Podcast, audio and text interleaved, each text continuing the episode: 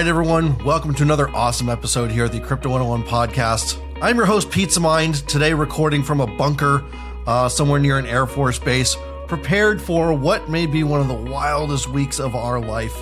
And I am joined here by a veteran of wild weeks, having one himself over there in France. I'd like to introduce everyone to Arnaud Castillo, CEO and founder of CrunchDAO. Welcome. Hi, thank you, Aaron, for the invitation. It's our pleasure to have you. You're a veteran in this financial game and the financial collapse game as well. You've been in TradFi for a long, long time before coming over to the crypto space. Let's start with the world at large before we get into CrunchDAO. We're recording this right now on Monday, March 20th. We just had Credit Suisse bought over the weekend by UBS without the vote of their shareholders.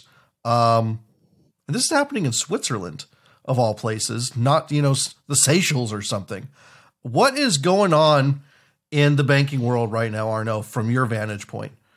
I would say that Credit Suisse is a very special situation that has been lasting for a long time. I think it's not new that they are having little difficulties. It feels like they have been in all the bad trades. We remember Archegos, for example. And basically, with what happened with Silicon Valley Bank, I mean, people got a little bit scared, obviously, from what was happening. And when people start to pull out their funds in a situation where the bank is already in a difficult situation and where trust is lost somehow, it gets very difficult. And I think that's probably the best solution that UBS buys Credit Suisse. By one way or another. So you were around in TradFi for the 2008 collapse. Are you seeing any similarities between now and then, or are we still a long way off from things getting that bad? Well, so if you recall 2008, it was really, really, really worse. I mean, for me, that's my impression. There was a total. It was a total disaster. What was happening with subprime and the level of exposure of banks like Lehman Brothers, obviously, but others also. And I remember in that time in 2008, everybody was thinking, I have an insurance for my deposit up to, depending on the country, some countries $100,000, in other countries $250,000, and people were starting to think, what do they have to do with their cash? Whether they have to open several bank accounts and just to save what they could save, and it was really disastrous. I think here it's a special situation, I would say. Hopefully, it's not going to last too long. Silicon Valley Bank situation. For me, it's basically a problem of the regulation, actually, and the problem of the accounting of the assets sitting on the balance sheet, which made the thing actually not looking too good.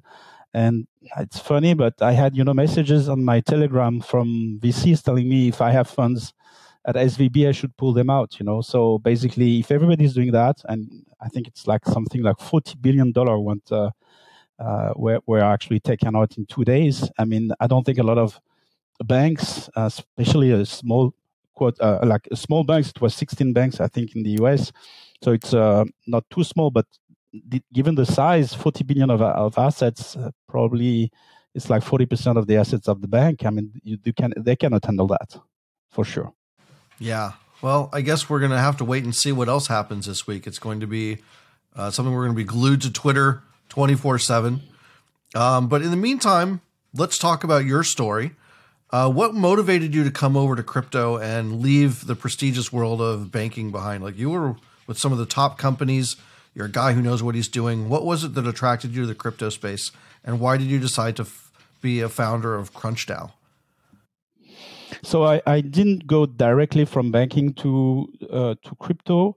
I basically work in finance at Lehman Brothers, Deutsche Bank. And then after starting in 2000, I was an entrepreneur in the internet businesses and the insurance businesses. And I went after selling my exiting my second business, I decided I wanted to come back to finance, and I really was really interested in the idea of crowdsourcing research. And this is how I came out with CrunchDAO, the idea to have a community of data scientists that can work together to power hedge funds. I thought it was really that was the future of even investment management. Because if you want to use AI, I was using a lot of AI in my previous startup and in insurance business, where AI is very powerful, but it's very different from AI in finance. But I figured out, using AI somehow to get valuation of companies was really powerful, and so I thought this was the route for the future of investment management. That's awesome. I remember seeing a movie called Pi when I was younger, Pi. Yeah, excellent. And yeah, it was about a guy who was, basically living in a dark room for months at a time, trying to figure out how to predict the stock market. A great movie if any of our listeners haven't seen it. Is that kind of what CrunchDAO is, and how successful are these algorithms that the data scientists are coming up with? So yeah, this movie is fantastic. It's in black and white. I think I don't recall the name of the the guy who made the movie, but I think it's a very famous guy. Probably you can find it. And Pi, it's not easy to find it, actually. I think to be able to see it, I think you really have to search a little bit. But it's a fantastic movie. And yes, the guy gets nuts working with figures and data and crunching data in all in different ways. That's probably a lot of what we do. Because it's not easy, to figure out what's happening in the market, and we're using basically risk models. So I don't know if you want me to get technical, but we believe that we can see a pattern in the market, and the idea is to say, okay, since we can see pattern in the market, now can we look at the history of 10 years history and look at all the stocks in the universe? Let's say the top 1,000 or 2,000 stocks, like the Russell 2000, more or less. And can we find patterns that we can actually predict for the future? And then we can probably use machine learning to look to identify pattern, and then to be able to give predictions. And that's extremely powerful. But you need to do a lot of work on the data, because it's not that simple. I was talking about the insurance business before.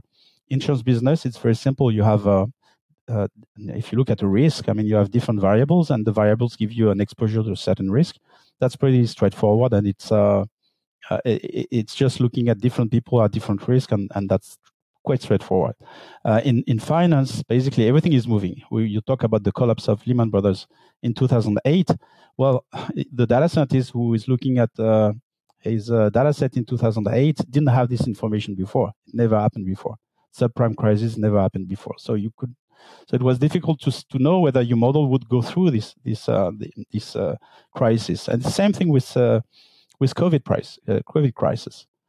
And another one is the recent interest increase. It's something new. It's a new environment, new regime, and that's the difficulty of the exercise is to find out whether you have a model that is strong enough to be able to identify what is happening today and how you should value stocks relative to each other in the market.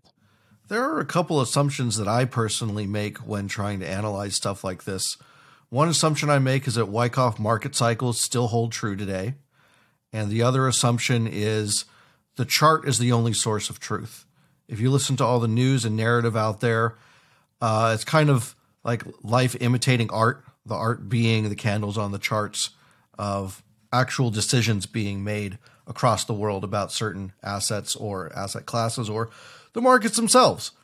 Do you find that these assumptions hold true in your research, or is there a better way of looking at things?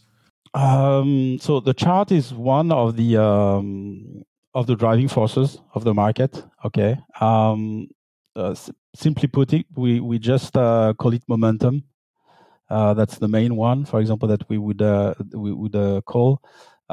Basically, it's the idea is that if you look at if you look at any period, any cross section, any months, and you look at the historical performance, you find out that the stocks that have done better momentum-wise, which is looking over the last, say, 12 months, I've been performing better next month than the stock that had a negative momentum. So that would be like a trend following strategy, and that does work, actually. Okay, and that has worked a lot for a long time. Not every time. Sometimes there is it doesn't work, but it works over the long run. But there are many other things that are more fundamental, like what the growth of the company is, or what the return on capital is, and all these ratios. Looking more at cash flows and return on capital is very important also. Because any asset is also a matter of any asset is a you have to look at the return and the risk. The risk is also very important, obviously. So the higher the balance sheet, the higher the debt, the higher the interest expense, basically probably the lower the valuation in front of this stock. So we try to have all these metrics. And from these metrics, so it can be fundamental analysis, alternative analysis, as you said, chart analysis, any kind of RSI or moving average. I mean, there are many. We can use that to get what we call the data set, and which gives us a pattern in the market. Hey guys, TiVo here to tell you about the Eufy Video Lock, a smart lock, a 2K camera, and a doorbell all in one. That's right, 3-in-1 for triple the security. It's easy to install. All you need is a Phillips screwdriver, no drilling required. It gives you keyless entry, so no more fumbling your keys when you have your hands full coming back from the grocery store. No more worry about the kids losing a house key. No more worry about a guest losing the house key or forgetting the passcode on your door. And for Airbnbers, it's a no-brainer, as you can change the passcode at will between renters. It has available fingerprint recognition, and it has AI self-learning chips, so the more you use it, the more accurate it's going to be. You will have no anxiety with the battery charging. It is a rechargeable battery, and it lasts around 4 months, but don't worry, when it's low, it'll give you plenty of weeks' notice, and also it always comes with a physical key as a backup. There's no monthly fee, unlike other brands that charge you a monthly fee to get your backup recordings. They're always recorded locally, and you will always have access. Customer support for the Eufy Video Lock is 24/7, so you don't have to worry about any issues you have, and it comes with an 18-month warranty. What I love about this product is it's truly all-in-one. With the 3-in-1, you don't have to go out and buy multiple parts. It's all in this package with the Eufy Video Lock. So if you're interested in learning more, go on Amazon and search Eufy Video Lock. That's EUFY Video Lock, or visit eufyofficial.com/video lock. Again, that's EUFY Video Lock. Eufy Video Lock. Get complete control over your front door. Introducing WonderSuite from Bluehost.com, the tool that makes WordPress wonderful for everyone. Website creation is hard, but now with Bluehost, you can answer a few simple questions about your business and goals, and the WonderSuite tools will automatically lay out your WordPress website or store in minutes. Seriously. From there, you can customize your design, pick your brand colors, and add blocks. No custom theme or coding required. You'll get content suggestions that you can keep or revise, and with Yoast SEO built in, we automatically help you get found in search engines. From step-by-step guidance to suggested plugins to an AI-powered help bot, our built-in tools make WordPress wonderful for everyone. Whether you're a beginner or a pro, you can join over 2 million Bluehost users. Go to bluehost.com/wondersuite. That's bluehost.com/wondersuite. As humans, we're naturally driven by the search for better. But when it comes to hiring, the best way to search for a candidate isn't to search at all. Don't search, match with Indeed. When I was looking to hire someone, it was so slow and overwhelming. I wish I had used Indeed. If you need to hire, you need Indeed. Indeed is your matching and hiring platform, with over 350 million global monthly visitors according to Indeed data, and a matching engine that helps you find quality candidates fast. Ditch the busy work. Use Indeed for scheduling, screening, and messaging so you can connect with candidates faster. And Indeed doesn't just help you hire faster. 93% of employers agree Indeed delivers the highest quality matches compared to other job sites, according to a recent Indeed survey. And listeners of this show will get a $75 sponsored job credit to get your jobs more visibility at Indeed.com/podcast. That's Indeed.com/podcast. Terms and conditions apply. How can we apply some of these philosophies to crypto trading where there isn't any cash flows for the most part? And it's a little bit more challenging to find assets that are mispriced or when the price is going to be corrected, I should say. How do you look at risk in the crypto markets? So today we're only focusing on the equity market, but we have a plan to at some point look into the crypto market and to apply the same methodology. The problem, as you put it, is that you don't have the same metrics, but you have a lot of things. I mean, we've been looking into, that you can look into sentiment analysis on crypto. That's one way. You can look at what the whales are doing. You can look at the order book. You can look at what's happening on the exchanges, central exchange or decentralized or DEX. But we have also another approach that we can use, and what the quants are doing is from the return in the different crypto to try to find patterns by creating what we call statistical factors. So the idea is to make a projection of the return of the coins, to make a projection of this onto several factors and try to find out how they replicate over time, or do they mean revert, or whatever happens to these returns. So we can apply the same concept that we've been using in traditional finance. We can use it on crypto.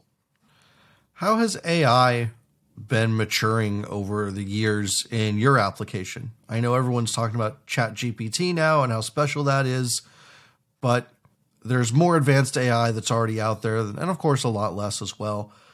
How are you using it at this time? Is it allowed to actually make decisions and executions for you, or just recommendations? No, yeah. So AI is really the core of what we do today. And it's not new. And I mean, yes, ChatGPT, we're talking about it a lot today, and it's fantastic what it's proposing. You can use it. It's really amazing. But AI in finance has been here for a long time, and it's improving every day. If you look at all the research paper for the last 30 years or 40 years, I mean, there is.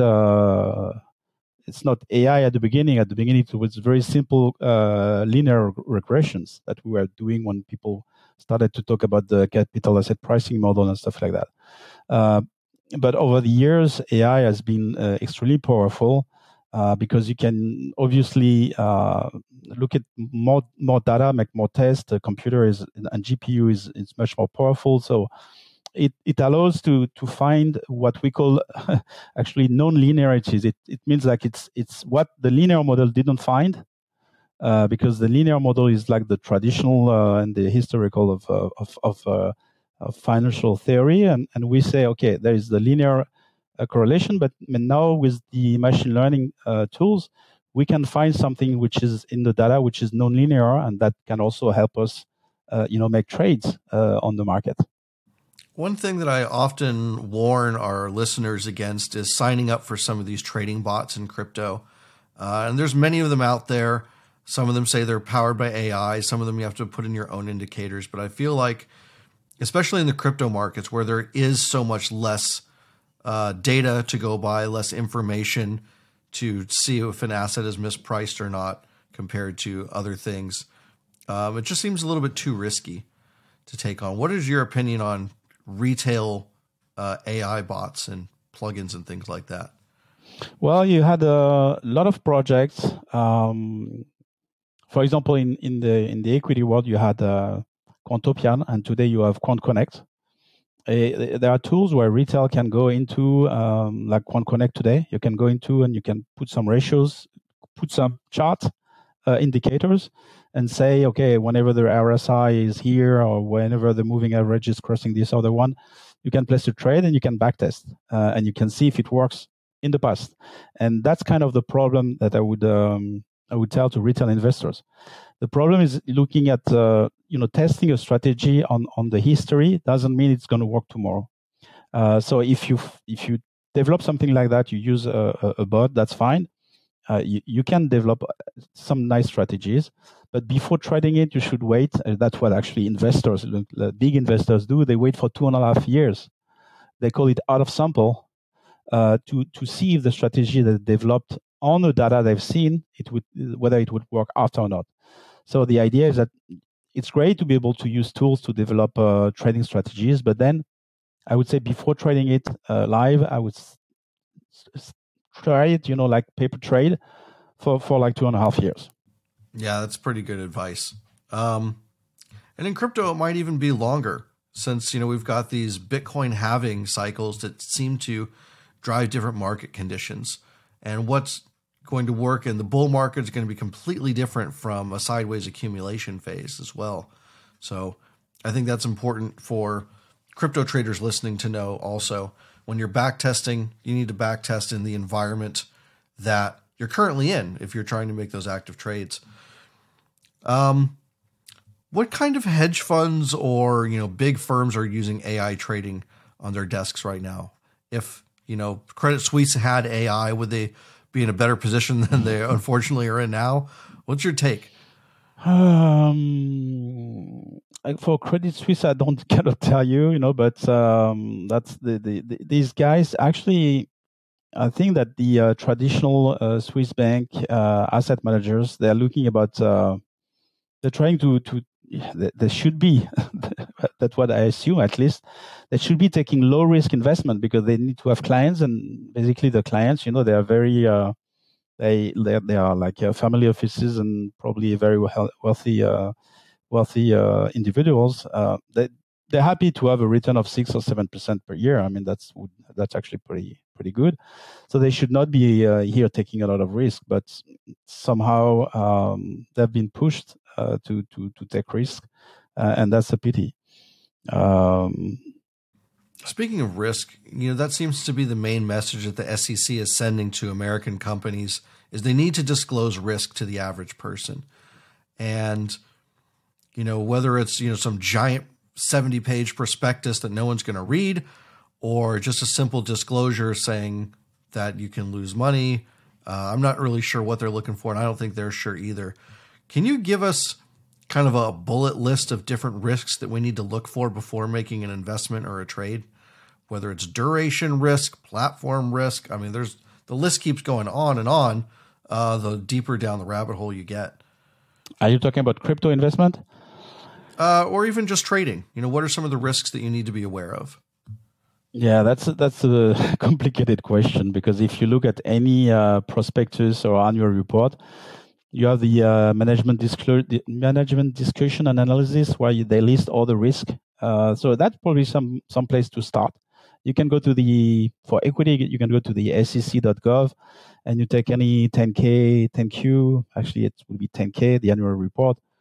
And you have they have to disclose the risk. And on each risk, you have to find out whether it's really standard risk that any annual report would have or whether it's specific to this company. And then you have to ask yourself, is this a risk I want to take?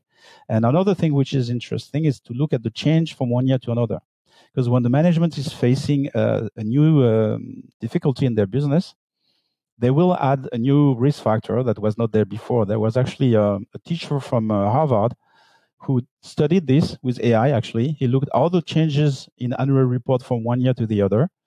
And he was saying that he was calling this the lazy feature because usually they copy and paste from one year to the other the risk factors. So it's like they are lazy because it's the lazy quote. It's the advisor is just preparing, the legal advisor is preparing the annual report from one year to the other on this part of the annual report. But when they change it and they had something new, a new risk factor, he figured out that actually it was always a sign that the stock was going to go down. Obviously, because more risk is as a higher risk has an impact on return. Higher risk, lower return. So that's I would start with this, with the annual report, and it's available at the SEC.gov for the year. And for the crypto, it's more complex. I was talking this weekend with an investor. He said that when he wants to invest in a token, he's having some guys to make an audit of the smart contract, and sometimes he finds problem, and that's an issue because yeah, it's great because everything is on chain and you can figure out, I mean, it's here, you can read it, you know. But I mean, not everybody, not all the investors who invest in crypto will have the skills to go through the smart contract and find out that there is a problem at some point in the smart contract, that they can get the funds out of the smart contract or whatever. So it's I think it's more complex. Yeah, I think that's a great point as well. You know, we just saw Euler Finance hacked for almost $200 million. They've had 6 audits on their platform that were passed, but they made one little update since, and that's what got them. So if you're a big investor, you know, you could spend a few $1,000s to get a current audit before placing a position, but the rest of us don't have those kinds of features. And then you've got to think about your own OPSEC security and risk. You know, where, what kind of wallet are you holding this in? What else are you doing with this wallet? Are you trying to mint random NFTs and trade on DEXs you've never heard of, and you're granting permission for these things to access tokens in your wallet? Or maybe you don't even know, but you're not getting the right kinds of warning messages. There's that risk as well. But I think actually, you know, maybe the best, because as you said, you know, a retail investor will not be able to read the smart contract of all the tokens he wants to buy. So maybe one way to reduce the risk is to is diversification. Maybe, you know, it's just very simple. Yeah, I think that is the most simple way to approach risk, is don't have any one single point of failure anywhere in your portfolio, whether it's exchange, token, wallet, where you're storing your seed phrases, anything. And there's still so much upside in the crypto industry. Even if you do take a big hit, chances are you'll make it up in the next bull run if you're holding some quality stuff and doing good research and things like that. You know how to book flights and hotels. All you're missing is a tool to plan the travel experiences you'll have once you arrive. That's why you need Viator. Book guided tours, excursions, and more in one place. There are over 300,000 travel experiences to choose from, so you can find something for everyone. And Viator offers free cancellation and 24/7 customer support for worry-free travel. Download the Viator app now and use code Viator10 for 10% off your first booking in the app. Find travel experiences for you. Do more with Viator. What's the easiest choice you can make? Window instead of middle seat? Picking a vendor who sends a great gift basket? Outsourcing business tasks you hate? What about selling with Shopify? Whether you're selling a little or a lot, Shopify helps you do your thing, however you cha-ching. Shopify is the global commerce platform that helps you sell at every stage of your business. From the launch your online shop stage to the first real-life store stage, all the way to the did we just hit 1 million orders stage? Shopify's there to help you grow. Whether you're selling scented soap or offering outdoor outfits, Shopify helps you sell. Wherever and whatever you're selling, Shopify's got you covered. Sign up for a $1 per month trial period at shopify.com/try. Go to shopify.com/try now to grow your business, no matter what stage you're in. Shopify.com/try. When you need mealtime inspiration, it's worth shopping Kroger, where you'll find over 30,000 mouth-watering choices that excite your inner foodie. And no matter what tasty choice you make, you'll enjoy our everyday low prices, plus extra ways to save, like digital coupons worth over $600 each week. You can also save up to $1 off per gallon at the pump with fuel points. More savings and more inspiring flavors make shopping Kroger worth it every time. Kroger, fresh for everyone. Fuel restrictions apply. Speaking of good research, how can we access CrunchDAO and participate and learn some of the knowledge and wisdom from these amazing data scientists? So there's one thing that we're doing. There's one framework that we've developed, which is called CrunchDESci, which is a decentralized science. And it's the beginning. But on this platform, we want to share most of the research that we do. It's like open source research, but it's even a little bit more. Because any data scientist or any researcher, PhD, can come up, read the paper, and propose changes like you would do in coding with GitHub. And we do it with IPFS. So somebody would propose some changes. We would vote on the changes with the token. And then if the change is accepted, then we will see it, and it will be immutable. We will see it over time. And if a change is refused, rejected, we will also see it. So we know why we rejected something. So that's a great thing. And we're sharing a lot of what we do Basically, we've done some presentation, machine learning presentation recently. You can find them on either on Twitter or on Discord channel that we have, and also then on this DeSci framework that we've developed. I love that. I've been dreaming of contributing to the DeSci space for a couple of years now, and it seems like it's finally the right time to jump in. And it's a great community. What do you think the real potential of the whole DeFi space could be?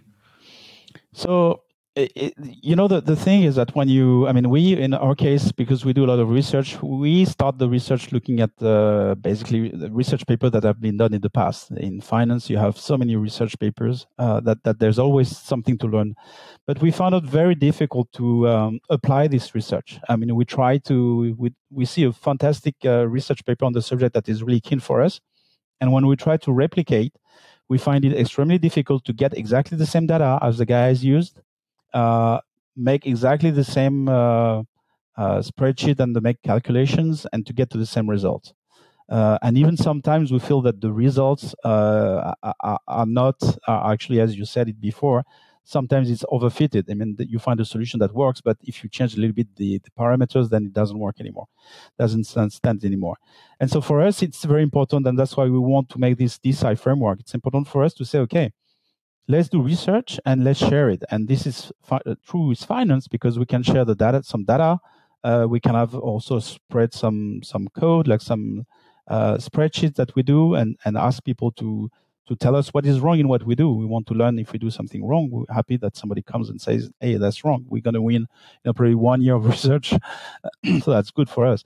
But in any other industry, you will have this really helpful also. In the medical industry, biotech industry, we think that it's really useful. Now, there's a drawback on this, and probably that's why the research paper that you have online doesn't tell you everything, because somebody who's doing research, he wants to keep his IP also.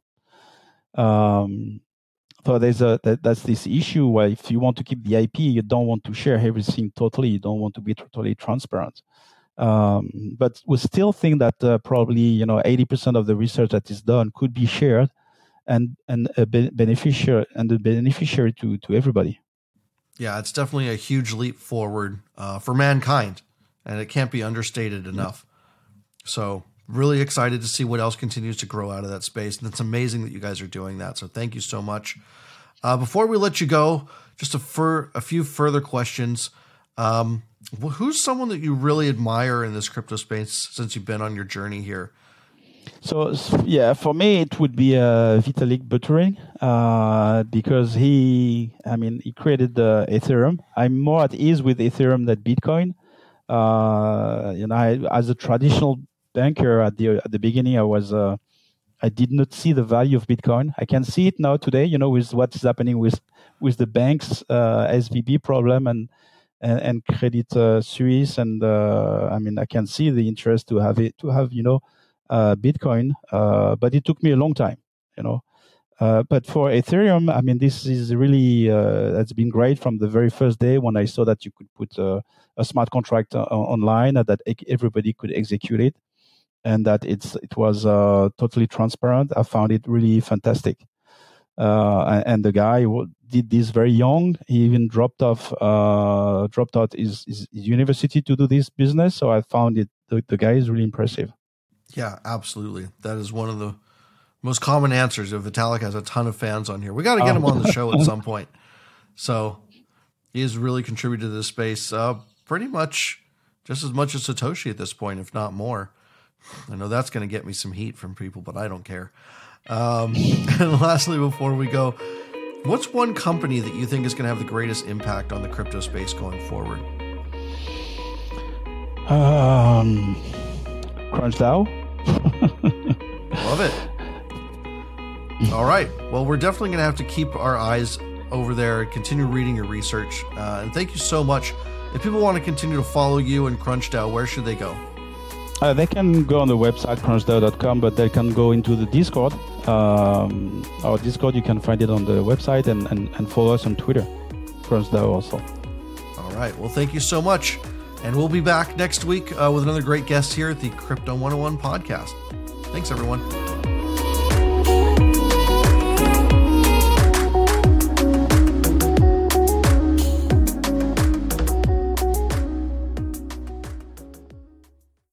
As humans, we're naturally driven by the search for better. But when it comes to hiring, the best way to search for a candidate isn't to search at all. Don't search, match with Indeed. When I was looking to hire someone, it was so slow and overwhelming. I wish I had used Indeed. If you need to hire, you need Indeed. Indeed is your matching and hiring platform, with over 350 million global monthly visitors according to Indeed data, and a matching engine that helps you find quality candidates fast. Ditch the busy work. Use Indeed for scheduling, screening, and messaging so you can connect with candidates faster. And Indeed doesn't just help you hire faster. 93% of employers agree Indeed delivers the highest quality matches compared to other job sites, according to a recent Indeed survey. And listeners of this show will get a $75 sponsored job credit to get your jobs more visibility at Indeed.com/podcast. That's Indeed.com/podcast. Terms and conditions apply.